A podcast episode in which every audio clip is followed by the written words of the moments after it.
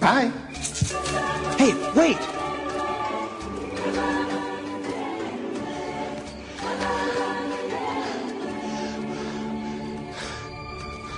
You knew my father? Correction. I know your father. I hate to tell you this, but he died a long time ago. Nope. Wrong again. He's alive. And I'll show him to you. You follow old Rafiki. He knows the way. Come on.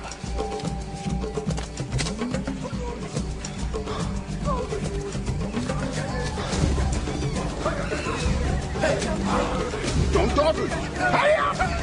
Whoa, wait, wait! Come on. Come on. Would you slow down?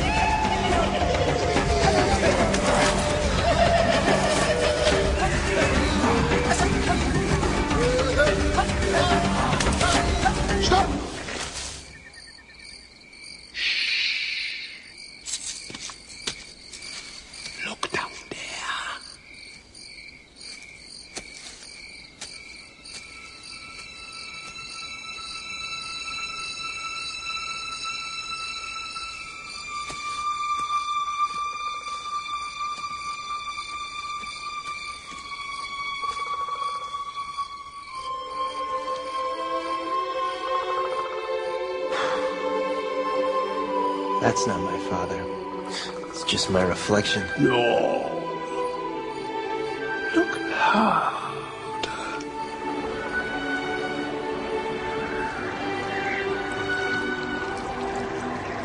You see, he lives in you.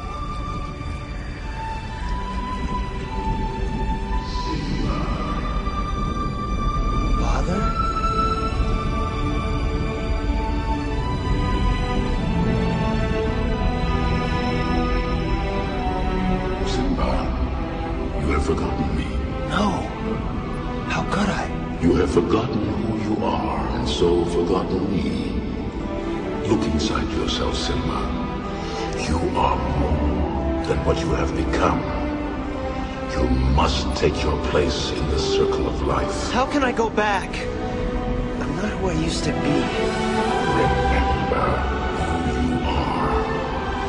You are my son, and the one true king.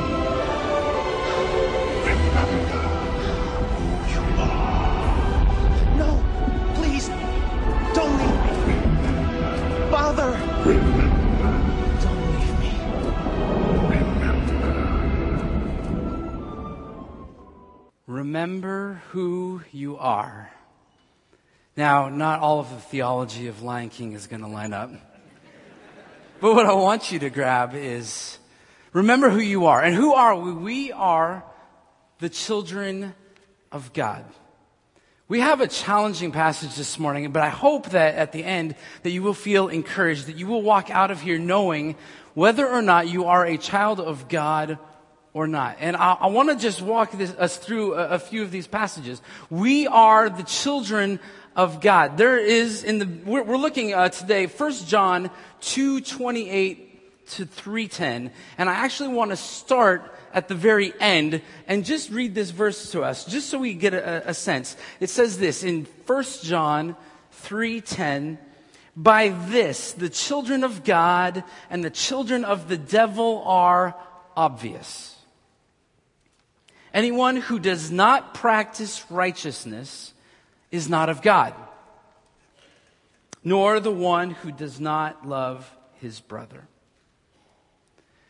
How do we know that we are children of God? And it's this idea that we have been born again, that we are reborn. There's a new birth. And how do we live into that and also deal with our sin? I, I want to just walk through a couple of questions that have been circulating for me this week. And hopefully, over the course of our time together, uh, we will get some answers. So, First one, is how do we as Christians deal with our sinfulness and try to live in full assurance? Assurance, knowing for sure, living with confidence, knowing that we have salvation, that our salvation is intact. How do we do that and also deal with our sinfulness? Or another way to say it, how do we as Christians deal with the conflict of the reality of our new birth?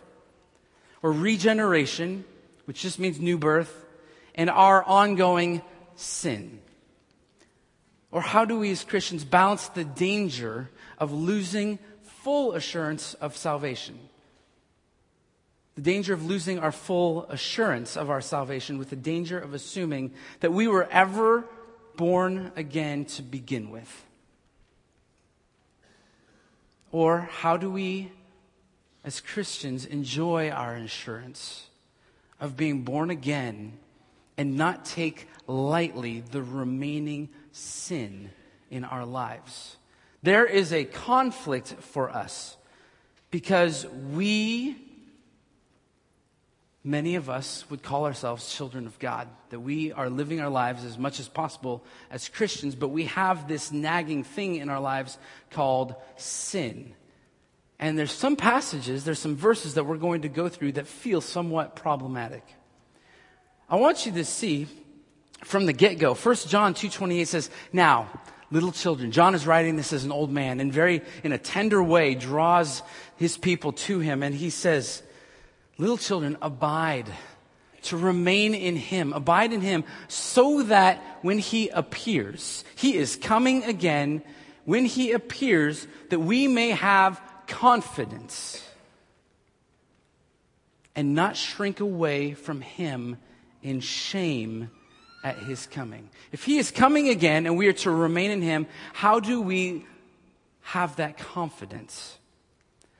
The goal of this book, you can look in chapter 5 of First John, and it says, These things I have written to you who believe in the name of the Son of God, who believe in Jesus.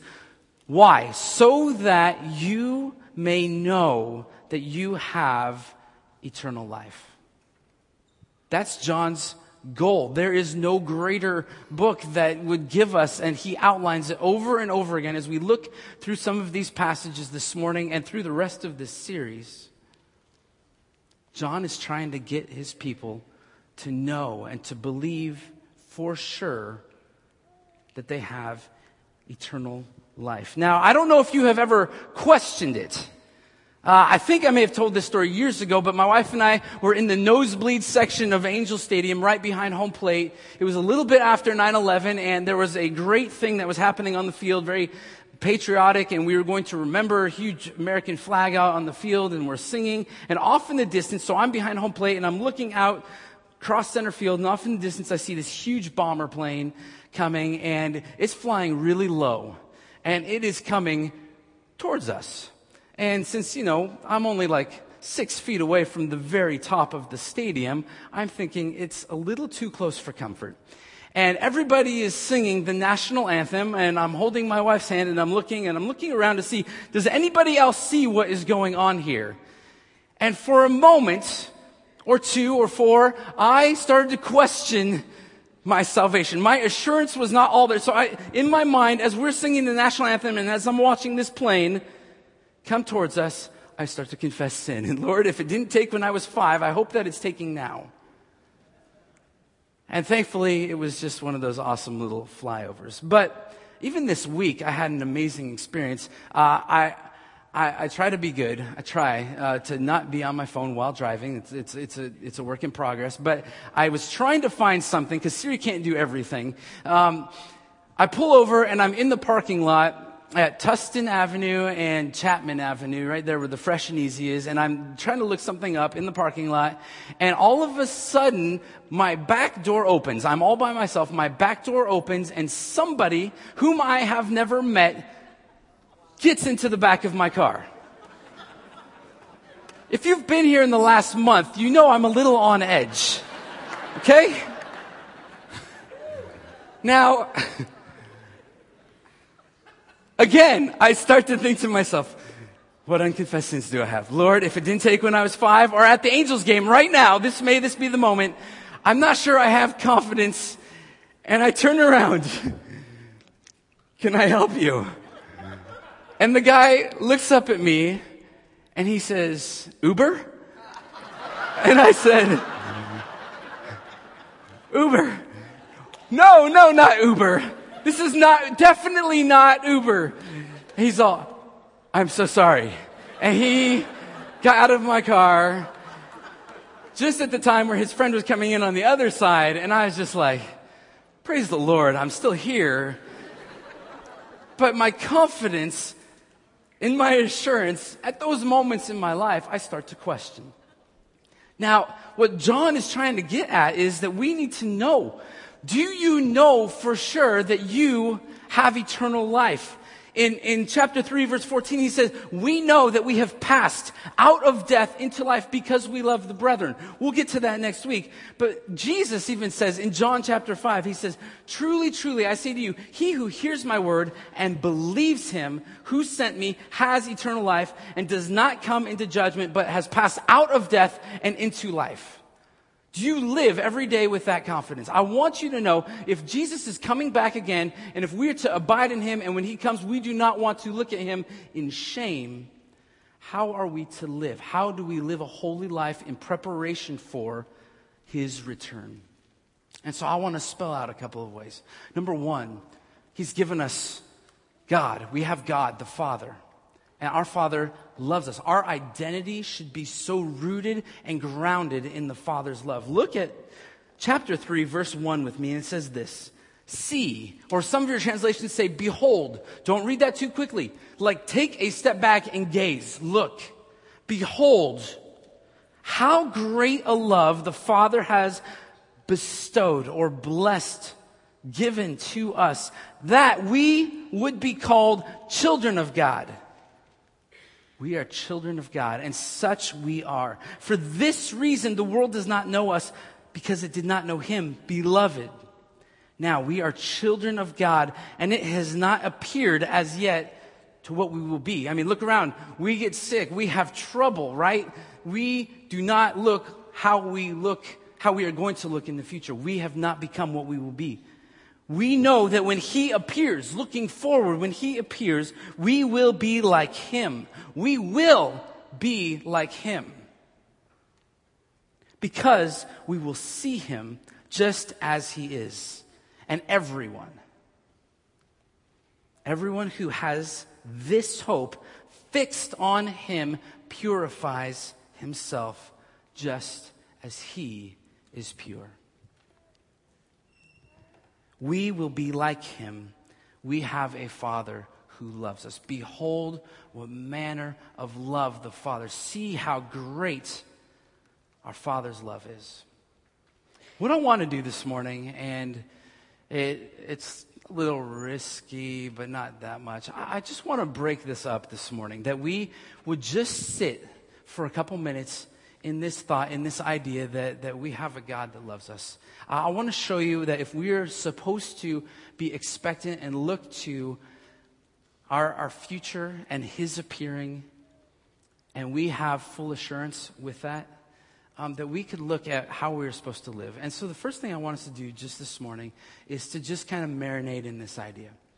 To think about this idea that we have a Father who loves us and that He calls us His beloved children.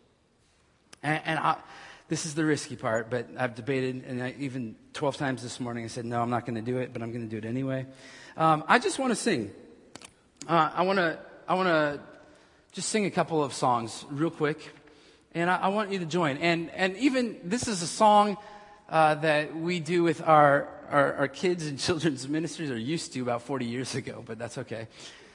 Um, but just to sit in this for a moment and, and just to say that we have a God that loves us and that we can, can rest. So I, I want to sing two songs. Behold, what manner of love the Father has given to us. And then there's another one that just says, He knows my name.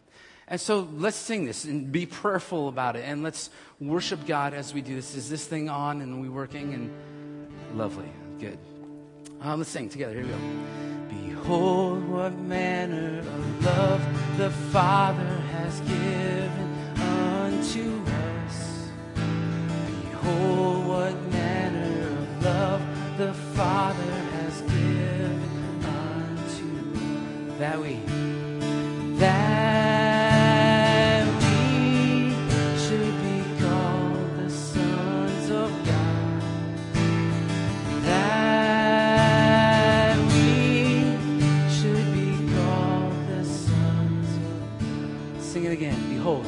behold what love the Father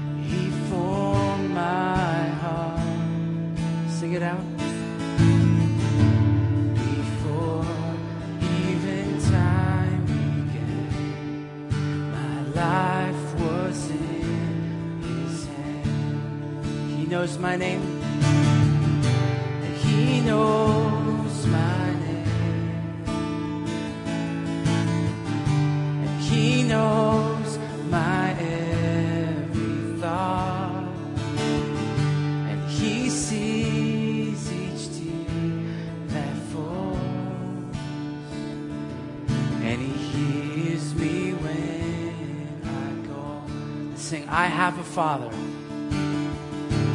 I have a father. He calls me his own. He'll never leave me, no matter where I go. He knows my name,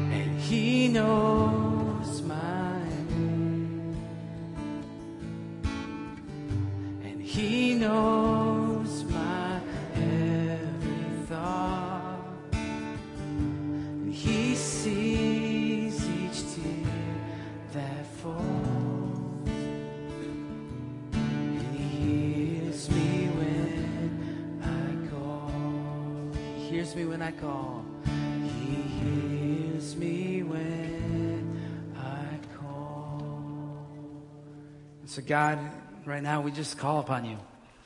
God, would you speak to us as a loving and tender Father? God, prepare our hearts for what you have for the rest of this time together. But may it all be grounded in the fact and in the weightiness of knowing that we are your children. In Jesus' name, amen. All right, now I can relax. So we have God. We have a Father that loves us. But He's also given us His Son. And His Son died for us, and He is our advocate. Now, verse 29, if you go back, chapter 2, verse 29, 1 John says, If you know, if you know that He is righteous, then you know that everyone also who practices righteousness is born of him. That's the end of chapter 2. And I believe that verses 1 through 3 are somewhat parenthetical. And then we get to verse 4 in chapter 3. And then it says, Everyone, so we just talked about practicing righteousness, you know, you're born of God. But now, everyone who practices sin also practices lawlessness. And sin is lawlessness.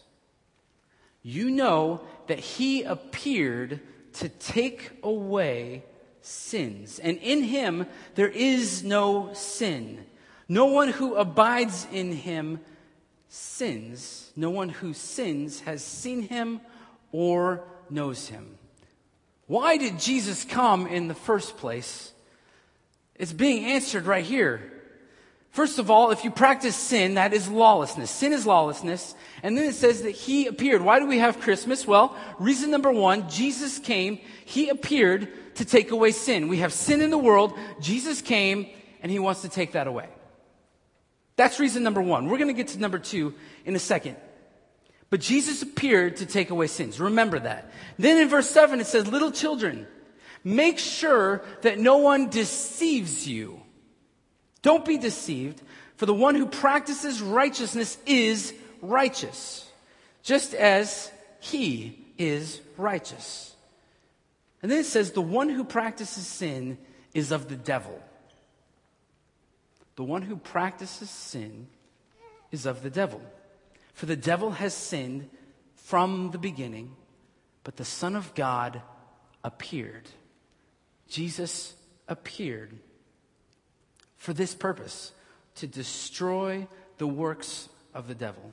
So, just like sin, if we practice sin, sin is lawlessness, we have sin in the world. He appears and he comes to take away sin. Well, then we read in verse 8 the devil has come. If we sin, we are of the devil. Now, I'll get to that in a second. And it says, the Son of God appeared to destroy the works of the devil.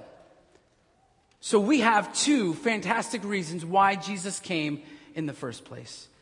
He came to destroy the works of the devil and to take away sin. Now, we have to be careful here and we have to watch because some of us have just indicted ourselves. We read that and say, hold on a second, I sin. Does that mean that I am no longer a child of God and I'm now a child of the devil?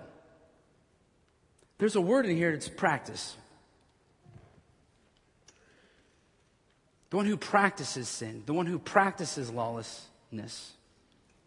Are we practicing sin and lawlessness or are we practicing righteousness? Now, baseball fever hit our home this spring. I had the opportunity to coach both of my boys in Little League and just something took off. It's gone bigger than anything I could. They, they just spend all the time. In fact, uh, Jed, our middle one, came up to my wife this week and said, Mom, baseball is my life. and it's pretty true. I mean, they get up at six something, but then by like six thirty, they are out in the backyard and they are playing baseball just constantly, and they're working on pitching. And one wants to be the greatest hitter of all time, one wants to be the greatest uh, pitcher of all time, and they are just practicing baseball all of the time. Now, there's a difference between us sinning and us practicing sin. It's to have sin so habitually ingrained in us and I, I want to even just get later on to just talk about what, what is it that like is our heart, is our gut, is there anything in us that is saying, no, no, you've got to stop this?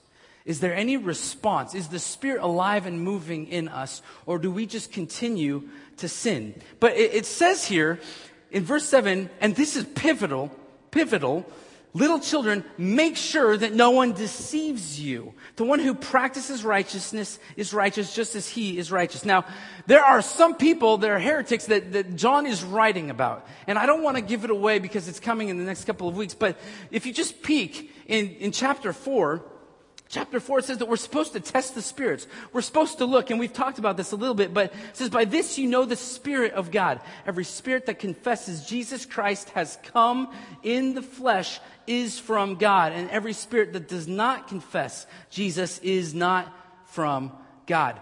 There is a group of people that John is writing against, and they are saying that you have to separate Jesus from his flesh that the second person in the Trinity, the pre existent Jesus, he did not come in flesh. And there's this separation not only from Jesus and his flesh, but us from our flesh. So we could sin outwardly, but that's our body. They would even go so far sometimes to say that your body, the flesh, is just sin.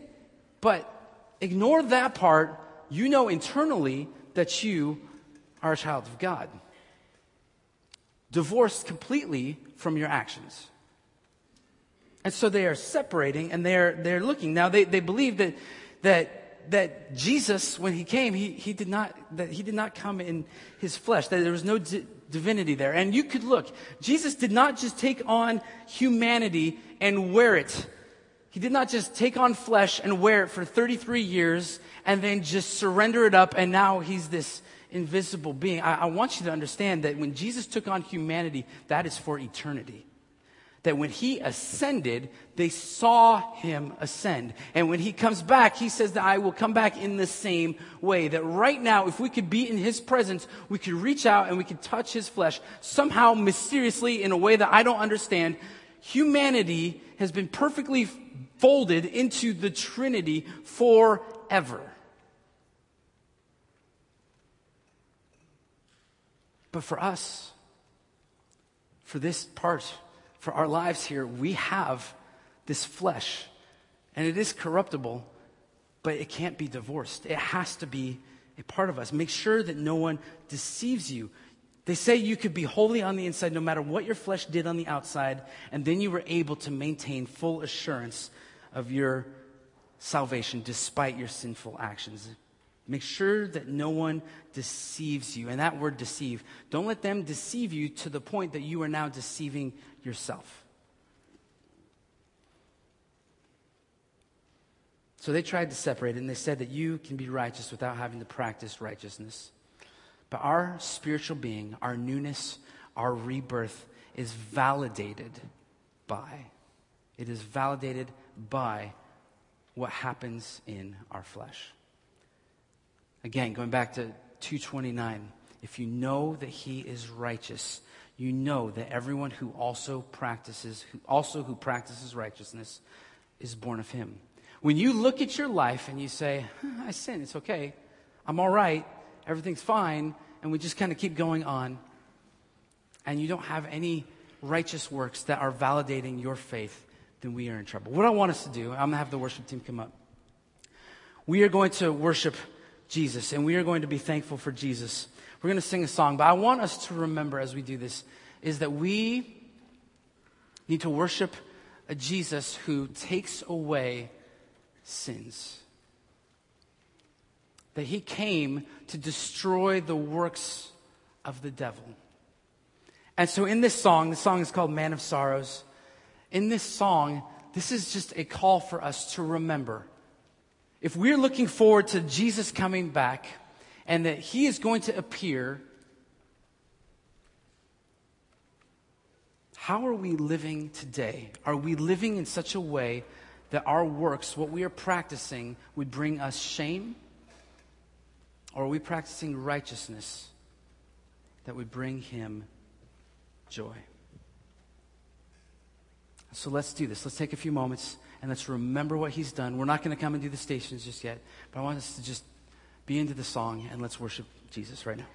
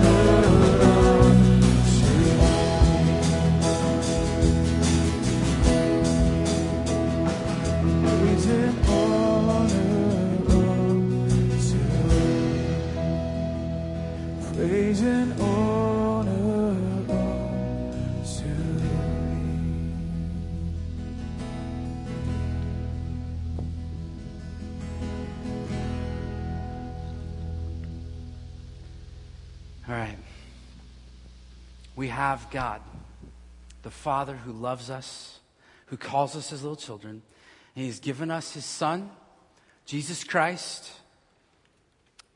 who has died for us, and he is our advocate. And I also believe that God has given us the Spirit, the Spirit of God who lives in us and helps us in our time of need. Listen to this verse. This is 1 John 3 9. It says this No one who is born of God practices sin. No one who is born of God practices sin because his seed, God's seed, abides in him and he cannot sin because he is born of God. Now listen. The practice of sin is evidence of not being born of God. If you have the Holy Spirit in you, abiding in you, the Holy Spirit cannot make peace with the practice of sin in our lives. John rejects this idea of sinlessness. He is not saying that there is not a believer, there is no Christians who just don't sin.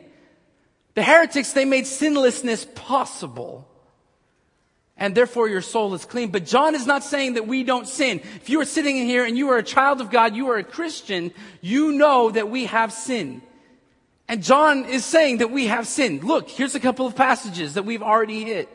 In 1 John 1 8, he says, if we have, if we say that we have no sin, then we are deceiving ourselves and the truth is not in us.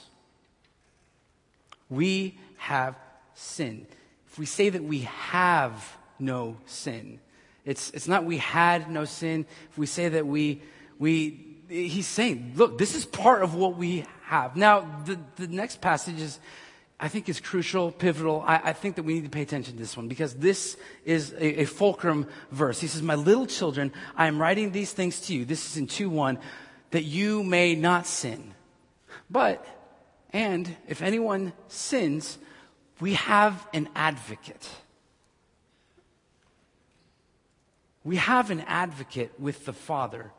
Who is that? It's Jesus Christ, the righteous.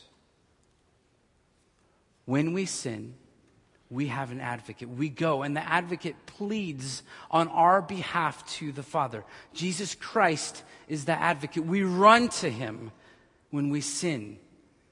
1 John 1 9. If we confess our sins, we need to go to God and we confess our sins. He's faithful and just. And we're going to hit this in, in a couple of weeks, but in 1 John 5, it says, If anyone sees his brother committing a sin not leading to death, he shall ask, and God will give him life to those who commit sin not leading to death. So there are sins that don't lead to death, but then he says there is also a sin leading to death. I do not say that he should make request for this. All unrighteousness is sin, and there is a sin not leading to death. So he says there's sin leading to death, and there's sin not leading to death, which sounds very confusing, and we'll really pull that out in a few weeks. But I want you to hear this. There's a point where all of us, when we sin, we say, That's the last time I ever do that again. I don't ever want to do that again because what I thought I was going into it for did not give me what I was hoping for and we come up empty.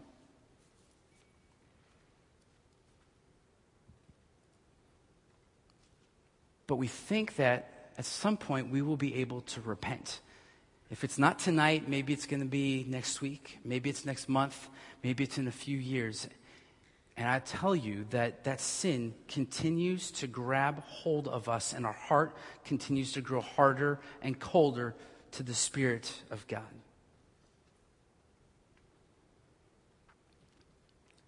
In Hebrews chapter 12, we read about the story of a guy who wanted to repent and couldn't. His name is Esau. I want you to see this. This is such an amazing passage. It says this See to it that no one comes short of the grace of God, that no roots of bitterness springing up causes trouble, and by it many be defiled, that there be no immoral or godless person like Esau, who sold his own birthright his sonship, sold his birthright for a single meal. Man, that better have been the best meal he ever had. Do you think he got hungry again the next day? Yeah. How did his story end? For you know that even afterwards, when he desired to inherit the blessing, he was rejected. Why? For he found no place for repentance, though he sought for it with tears. Esau comes to the end of his life and he wants the blessing. He wants eternal life. He wants salvation and he can't even get himself to the point of repenting. And he, would, he was trying to repent. He sought it with tears, but his heart had grown so hard and so cold. And my fear is for us that we continue to put off sin and, and getting rid of it out of our lives and we say, I can take care of it later. And when the time comes to do it, we will just never get there and we will never find repentance no matter how hard we try because we are just so sold into our sin. Don't put off repentance because you don't know the hold that it can have, the hold that sin can have in our lives. We have to do something with it. And so because of that, I, I want to just, I want to speak to two groups and we're all in here. The first group, and, and it's mentioned throughout the book of First John many times 10, 15 times. He deals with our hypocrisy. That we on the outside look one way, but internally that we are not practicing what we preach. There is a, a divorce between what's happening within us inside and what's happening outside. And so what happens for us is we become numb. We become lukewarm to our own sin. And we lose vigilance and we stop fighting the fight. And then our identity in our minds changes. We are no longer thinking of ourselves as the sons and the daughters of the king. We become numb and discouraged, and, and then our identity changes. Uh, and I'll just, real talk here, like, Big for me, right now, where I'm at in my life, I am 30 pounds heavier than I want to be. Now, not 30 pounds overweight according to what the doctor, that's probably like 100, but who cares? BMI, SHMI, whatever. But I want you to know, like, for me, like that in my identity, the thing that I think about and I obsess about is man, this is not where I want to be. I've forgotten something.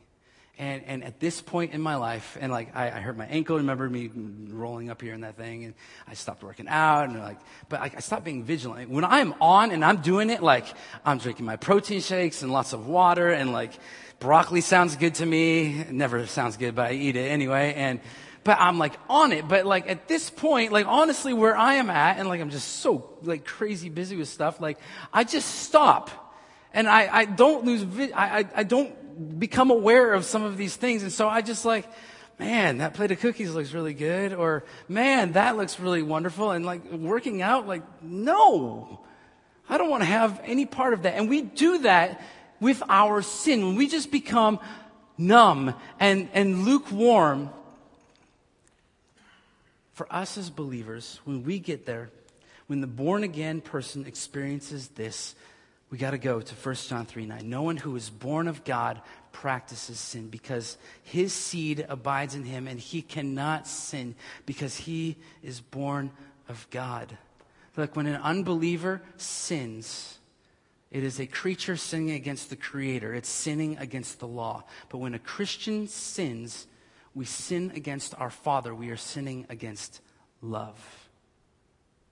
I read a story about a Sunday school class uh, trying to teach a group of junior hires about the first Adam and the last Adam. The first Adam being Adam, like Adam and Eve brought sin into the world, and the last Adam is, is Jesus. And, and he was, it says in 1 Corinthians 15 that he's a life giving spirit. Jesus is.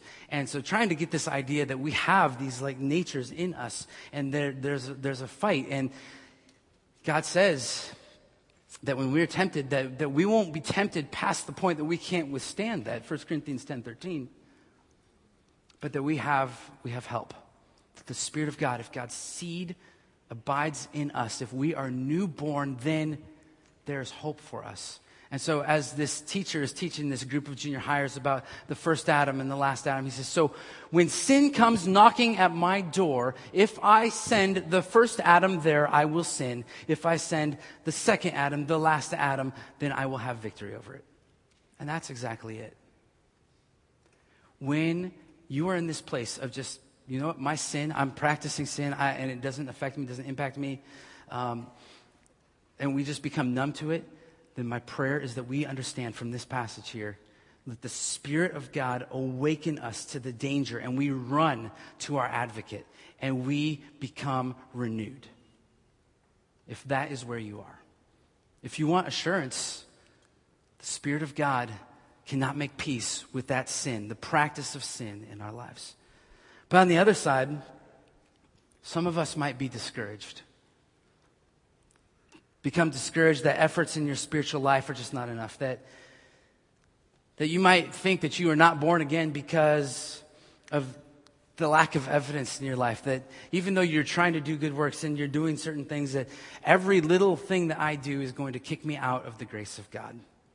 And when the new birth Christian believer gets to that point in their walk, you go to 1 John 2 1. If anyone sins, we have an advocate with the Father, Jesus Christ, the righteous.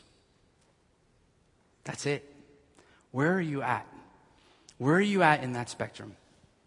We want to worship God and we want to know beyond a shadow of a doubt that we have this assurance of faith that God is working in us, that He is made alive in us. So the invitation for you is twofold. If you are not a child of God, then there's an invitation this morning to become a child of God. In John 5:24 we said if you believe in him you will pass from death to life his atoning work for us on the cross that is the good news. And we put our trust in our faith. And wherever you're at on this spectrum, if you are numb and lukewarm, then awaken. May your soul be awakened this morning. And that awakening, the Spirit calling you out and saying, Stop living this way. that is evidence that you are a child of God and to start practicing righteousness and to be righteous as He's righteous. And if you just feel like I'm never going to be enough, I'm never going to be good enough for God, run to your Father. Run to your advocate. When we sin, when we mess up, we say, I have an advocate, and His name is Jesus. Um, we want to worship. We're going to sing a couple more songs this morning. And I want to invite you. We have stations around the room and here um, to be thankful as we take the bread and the cup, to remember why Jesus came, to destroy the works of the devil and to take away sin, that he did that. And so symbolically, we take the bread and the cup and we remember his body and his blood poured out for us. And we give, and there's an opportunity for you to give your offerings here at the different stations. And we pray. Um, we have uh, the prayer points on both sides of me, and we just want to pray. Wherever you are at this morning, please come out in boldness and say, This is where I am at. And that's okay. You're not going to scare us away, and we're not going to say, Really? That bad? Wow.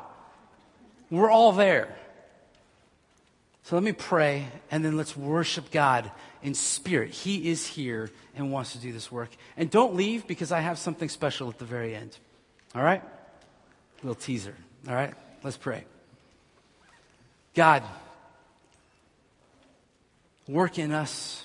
God, by the power of your Spirit, would you just set us free? Help us to live as your children. Help us to be looking forward to your return. That we would not cower and hide in shame, but God, that we've been abiding all along. Work in us and in our hearts. Don't let sin take a hold of us, that we would find, even this morning, repentance, and that you would meet us with your grace. So, Spirit of God, be alive and be working in this place right now, in our lives. In Jesus' name, amen.